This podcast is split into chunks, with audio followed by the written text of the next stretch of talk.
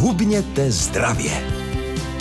Pěkné stále ještě dopoledne a než dovršíme času oběda, probereme přílohy s doktorkou Kateřinou Cajdamlovou. Dobrý den, paní doktorko. Dobrý den. Když mi Patrik poslal eh, téma, že mám určit 10 příloh, tak Ideálních. Jsem, ideálních dokonce 10, tak jsem se vyděsila, protože jsem řekla, to snad nedám.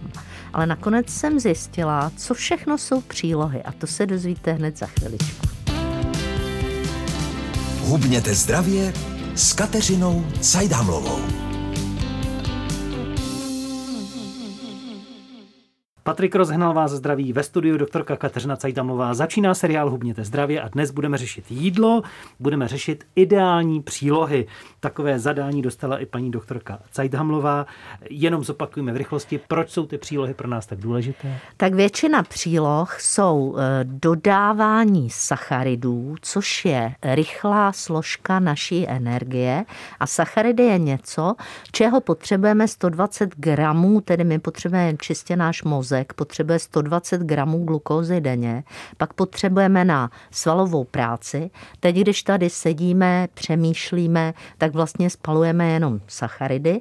A pokud děláme nějakou aerobní svalovou činnost, třeba chodíme nebo jezdíme na kole nebo plaveme, tak spalujeme v prvních 15 minutách také jenom sacharidy. Čili my je musíme taky někdy dodávat, protože když je nedodáváme, klesá nám hladina cukru a vzniká únava, vznikají poruchy soustředění, jsme takový malátní a máme chuť na něco sladkého. To znamená, že přílohu volíme eh, také podle toho, nejen aby měla ty sacharidy, ale jakou práci děláme, jak moc se pohybujeme. Jakých složek si v té příloze máme ještě všímat, kromě sacharidů? Tak my většinou si všímáme těch tří hlavních makroživin, to znamená bílkovin, sacharidů a tuků. Jak jsme říkali, tak většina příloh obsahuje teda větší množství sacharidů.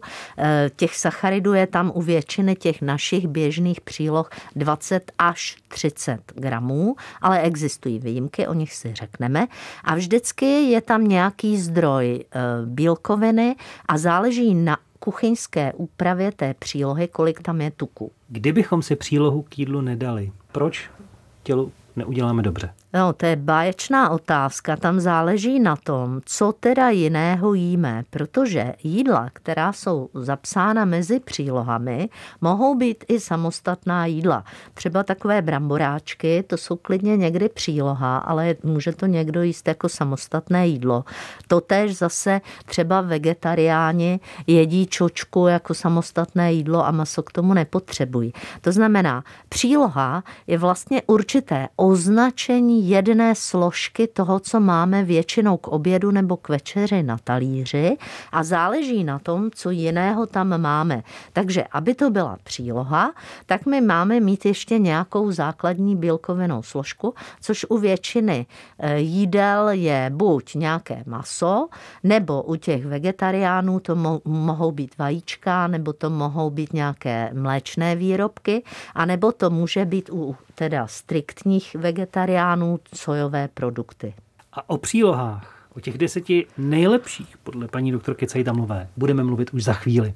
Vyprávíme si dnes o ideálních přílohách, které bychom si k jídlu měli dopřát podle doktorky Kateřiny Cajdamlové a máme jich deset. Začněte. Co jste vybrala? Já jsem vybrala české přílohy, Správně. protože myslím si, že vzhledem k tomu, že jsme Češi, Moravané a Slezané, tak bychom neměli vymýšlet mexické přílohy. To znamená, rozdělila jsem si je podle toho, kolik mají v sobě živin, jakou mají tedy kalorickou vydatnost a jakou mají živinovou bohatost. To, co nám většinou chybí v naší stravě, je vláknina a bavili jsme se o tom, že chceme-li hubnout, tak nějaká ta příloha by k tomu jídlu měla být. Ideálně by ty přílohy měly být nějaké dvě a to vám hned vysvětlím, co je, protože k mému velkému překvapení zelí, červené, bílé, kedlubnové, špenát, kapusta A další různé typy zeleniny jsou vlastně taky příloha, což mě překvapilo, ale když jsem se dívala na množství sacharidů v těchto přílohách, tak jsem zjistila, že oni víc než přílohy jsou spíš zelenina a to proto, že těch sacharidů tam není těch 20 až 30 gramů na 100 gramů, což je normální přílohová dávka, ale je jich tam podle typu, takže třeba zelí dušené červené má 7 gramů sacharidů, eh, zelí bílé to má 10 gramů, kedlubnové má 8 gramů, eh, špenát, pokud bereme teda ten jenom dušený, má dokonce 3 gramy sacharidů, čili je to takové hladové jídlo. To znamená, můžeme se ho dopřát víc? Můžeme si ho dopřát víc, ale rozhodně nám nebude stačit. To znamená například, abychom měli 100 gramovou porci eh, sacharidů brambor třeba pokrytou takovým špenátem, tak toho špenátu bychom potřebovali 700 gramů to znamená skoro tři čtvrtě kila. A to bych teda někoho chtěla vidět, jak by byl schopen sníst dušeného špenátu 700 gramů. Čili eh, je vždycky velmi důležité vědět, kolik to celé jídlo obsahuje živin a těch sacharidů by tam mohlo být pár třeba v polívce, to můžou být různé nudle nebo svítek nebo něco, nebo na tom talíři, a nebo v nějakém zákusku, který si můžeme dát jako sladkou tečku, ale důležité je, kolik v tom jednom celém jídle těch sacharidů sachariduje. Ale zpátky k přílohám. Já jsem si je rozdělila podle vydatnosti a toho, jak nás zasytí z hlediska teda bílkovin a tuků. A co se těch zelí týče, oni mají, eh, zelí má strašně málo bílkovin, to je 1,3 až 1,4 gramů bílkovin, pokud nebereme kedlubnové, které má 4 gramy bílkovin. A jsou na tom ta zelí podobně jako brambory, akorát problém je, že abychom udělali dušené zelí, zelí, tak my tam přidáváme ty tuky a těch tuků v tom zelí je dvojnásobek. A Pokud to už... nepoužíváme kysané zelí, ano. bez nějaké úpravy. Přesně tak, ale pokud se bavíme o dušeném zelí, já ho sice zmiňuji jako první, ale je to potravina, která má teda víc tuků než bílkovin, čili my ho musíme rozředit něčím dalším na talíři. A teď se úplně těším, jak všichni padnou do mdlob, protože například takové bramborové knedlíky, které k tomu přidáme, což je teda dobrá kombinace, tak mají 4 gramy bílkovin, mají 2 gramy dokonce vlákniny, pouhý 1 gram tuků, tuku a krásných 30 gramů sacharidů, čili to nám na tom talíři, respektive na e, obědové porci, vytvoří krásnou porci úplně v pořádku z hlediska složení živin. Takže máme zelí, máme kapustu, máme špenát, máme bramborové knedlíky. Jaké další přílohy nám doporučí paní doktorka Cajdamlová? Poslouchejte. Přílohový díl, tedy ideální přílohy jídlu, které si děláme, dopřáváme, hledáme dnes s doktorkou Kateřinou Cajdamlovou. Už jsme tu měli zelí, špenát, měli jsme tu bramborové knedlíky, kapustu. Ale teď budeme mluvit o těch klasických dietářských přílohách, což jsou brambory. A já mám pro vás, Patriku, otázku. Co myslíte, brambory ve slupce nebo brambory bez slupky jsou vydatnější? Se slupkou. No, ano, je to zhruba o 2 gramy sacharidů víc, ale o zhruba 0,2 gramy bílkovin méně. Ku podivu tím, že brambory voloupeme, tak ta slupka, totiž to je vlastně vláknina a je tam část sacharidů, to znamená, e, Výjde nám to trošku vydatně, budeme mít možná trošku lepší stolici, ale z hlediska bílkovin těch brambor ve slupce potřebujeme víc než těch brambor bez slupky tak si dáme maso. Dáme si maso, přesně tak. Takové brambory pečené, před těmi tedy už trošku opatrně, protože ty mají zase 1,75 gramů bílkovin, čili to je jenom o fous lepší než to zelí, ale mají ošklivý 3 gramy tuku. A to je skoro jako to zelí dušené. Tedy pokud míníte brambory pečené na tuku. Ano, ale mohou být i na sucho. Když jsou na sucho, tak mají méně vody. To znamená, že jsou takové zahuštěnější, takže budou mít trošku víc bílkovin, trošku víc sacharidů a jinak to mají všechno zhruba stejné. Ale většina lidí, když je peče, tak se je na sucho nedělá.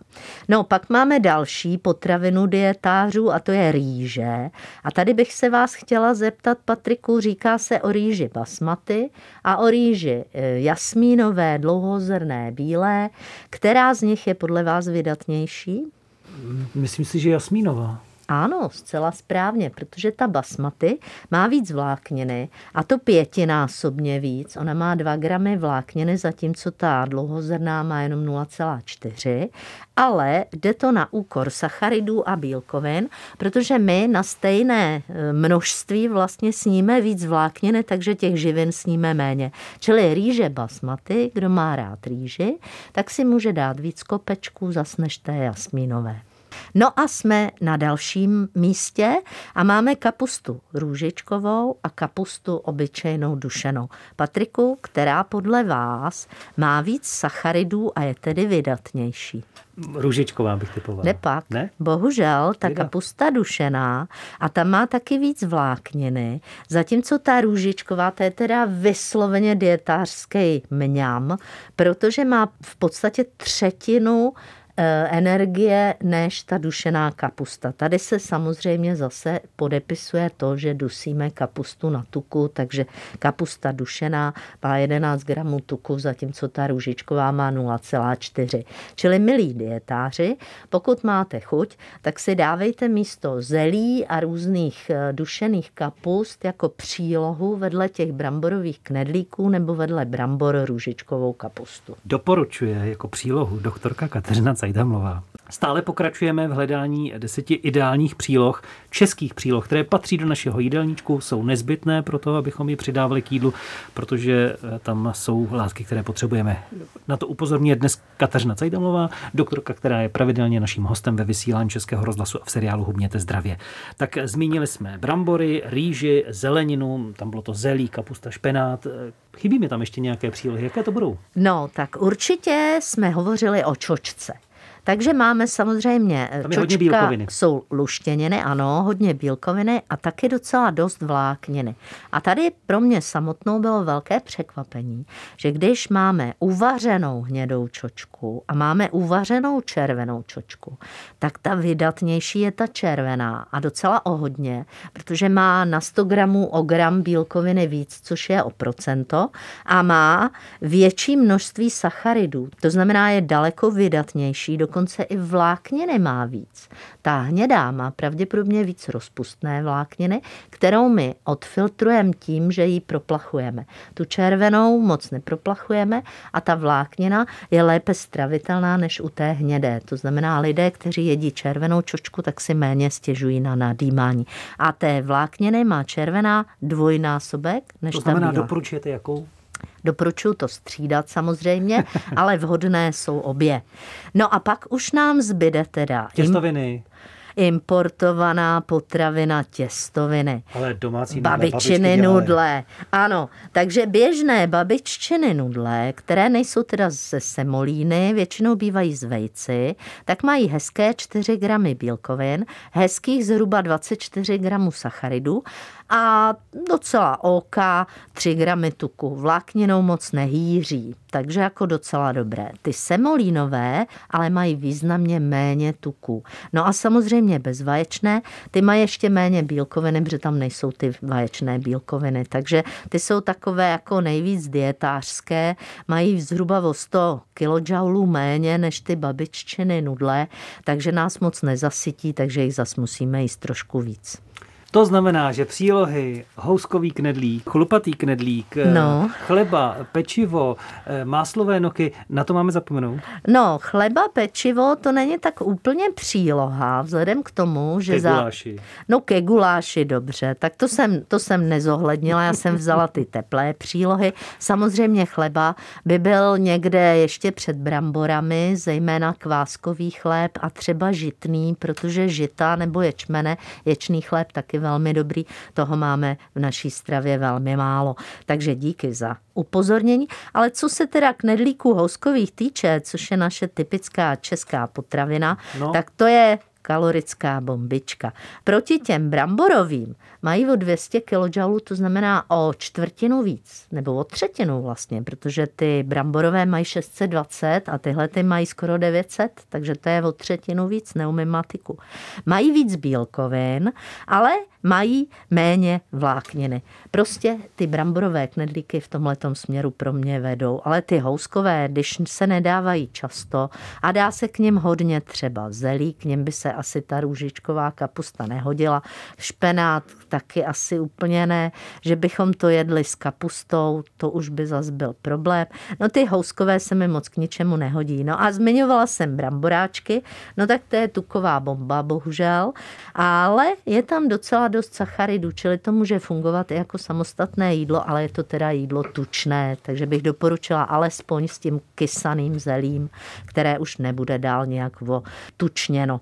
No a samozřejmě Nejhůř na tom dopadl bramborový salát s majonézou, ubohé 2 gramy bílkovin na 100 gramů, ubohých 12 gramů sacharidů, ale za to ošklivých 18 gramů tuku.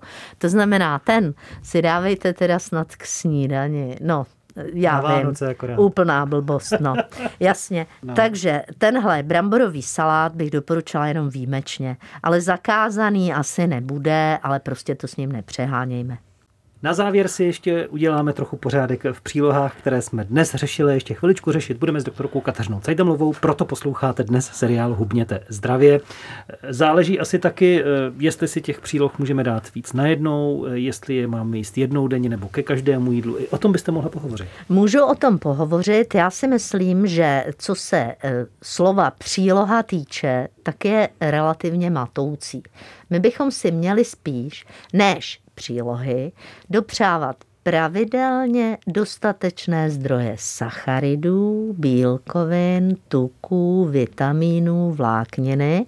A v čem to zrovna bude a jak to zrovna nazveme, to už na tom příliš nezáleží. No, některá jídla už obsahují všechno najednou. Když uděláte, já nevím, eh, zapečené brambory eh, nebo nějaký mix zeleniny s čočkou, tak tam už to všechno je, ale pak máte takové kus klasického masa nebo omáčku a k tomu nějakou přílohu potřebujete. Ano, a pokud si vybíráte a snažíte se žít zdravě, tak si vybírejte přílohy, u kterých při kuchyňské přípravě nebylo použito nadměrné množství tuků, zejména různých olejů, smetany a různých dalších zahušťování, ale i tohle to si můžete dát například pokud tou základní surovinou nebo tím masem, ke kterému si to dáváte, je třeba nějaká ryba, například dravý tuňák, který má 34 gramů bílkovin na 100 gramů eh, celé ryby a nebo to může být třeba něco jako krutí prsa. Čili vždycky záleží na tom, z čeho to jednotlivé jídlo je složeno. Takže když máme tučnější přílohu, měli bychom mít trošku méně tučné maso. Pokud máme tučnější maso, měli bychom volit nějakou trošku odlehčenou přílohu. A každopádně záleží na frekvenci, to znamená, jak často jíme, které přílohy, na množství, to znamená, kolik ho jíme najednou, na na strávníkovi a na jeho zdravotním stavu, na jeho hmotnosti, na jeho genetice, však to znáte. Poslední otázka a krátká odpověď. Z těch příloh je nějaká česká, kterou bychom si měli dopřávat víc, nebo můžeme si ji častěji dát než jinou, jinou poskrovnu a jinou častěji? Já bych lobovala opravdu za bramborové knedlíky, to je taková docela tradiční věc a přidávala bych k něm kvašené bílé zelí. Tahle ta příloha, kombinace těchto příloh v mém světě docela se hodí k čemu říká a vlastně na závěry uklidňuje nás s klasickou českou kuchyní doktorka Kateřina Cajdamlová. Za ten díl moc děkuji, udělali jsme si v tom pořádek, budu se těšit příště a dobrou chuť k obědu. Dobrou chuť a hodně zdraví, nashledanou.